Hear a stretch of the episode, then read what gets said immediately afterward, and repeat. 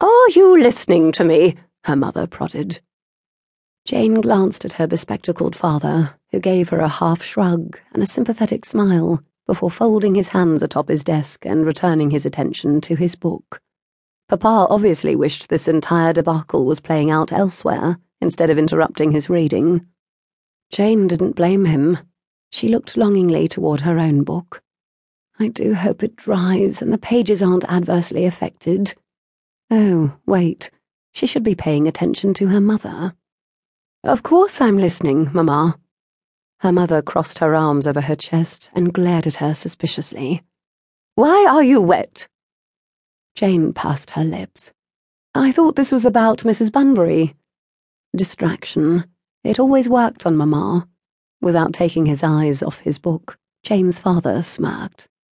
Yes, Mrs. Bunbury, her mother continued. That's exactly right. I have several questions about her. Jane took a deep breath. She carefully removed her spectacles and wiped them on her sleeve, stalling, a second tactic that usually worked on her mother.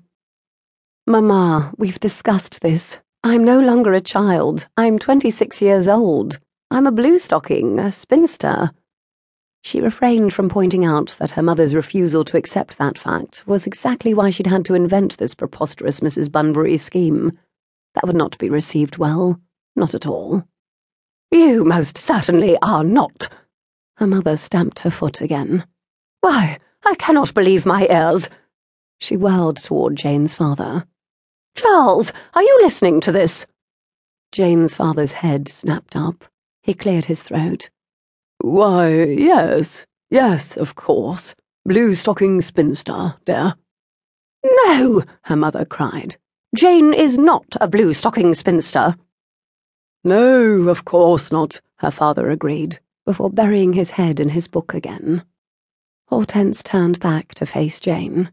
She pressed her handkerchief to her lips. We've spent a fortune on your clothing and schooling. We've ensured you've received invitations to all of the best parties, balls and routs. I do not understand why you cannot find a husband. I don't want a husband, Mamma. I've told you time and again. If you'd merely try, Hortense pleaded. As usual, her mother refused to listen, hence the need for Mrs. Bunbury. Jane carefully replaced her spectacles. I'm going to the house party, aren't I? Logic. It usually served to placate her mother, if temporarily. Her mother made a funny little hiccuping sound.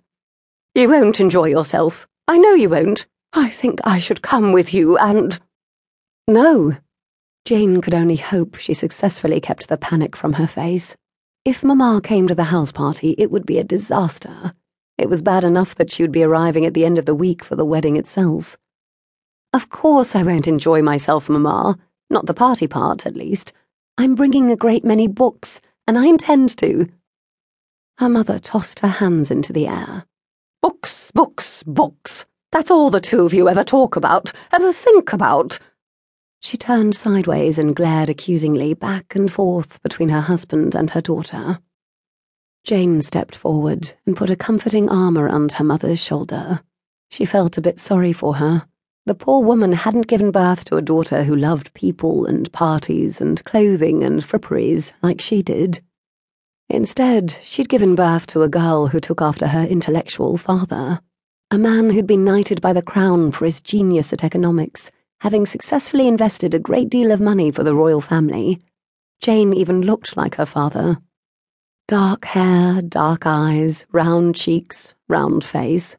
The slightly round backside may have been more due to her love of tea cake than her father's doing, but that hardly mattered. In all things important, Jane took after Sir Charles.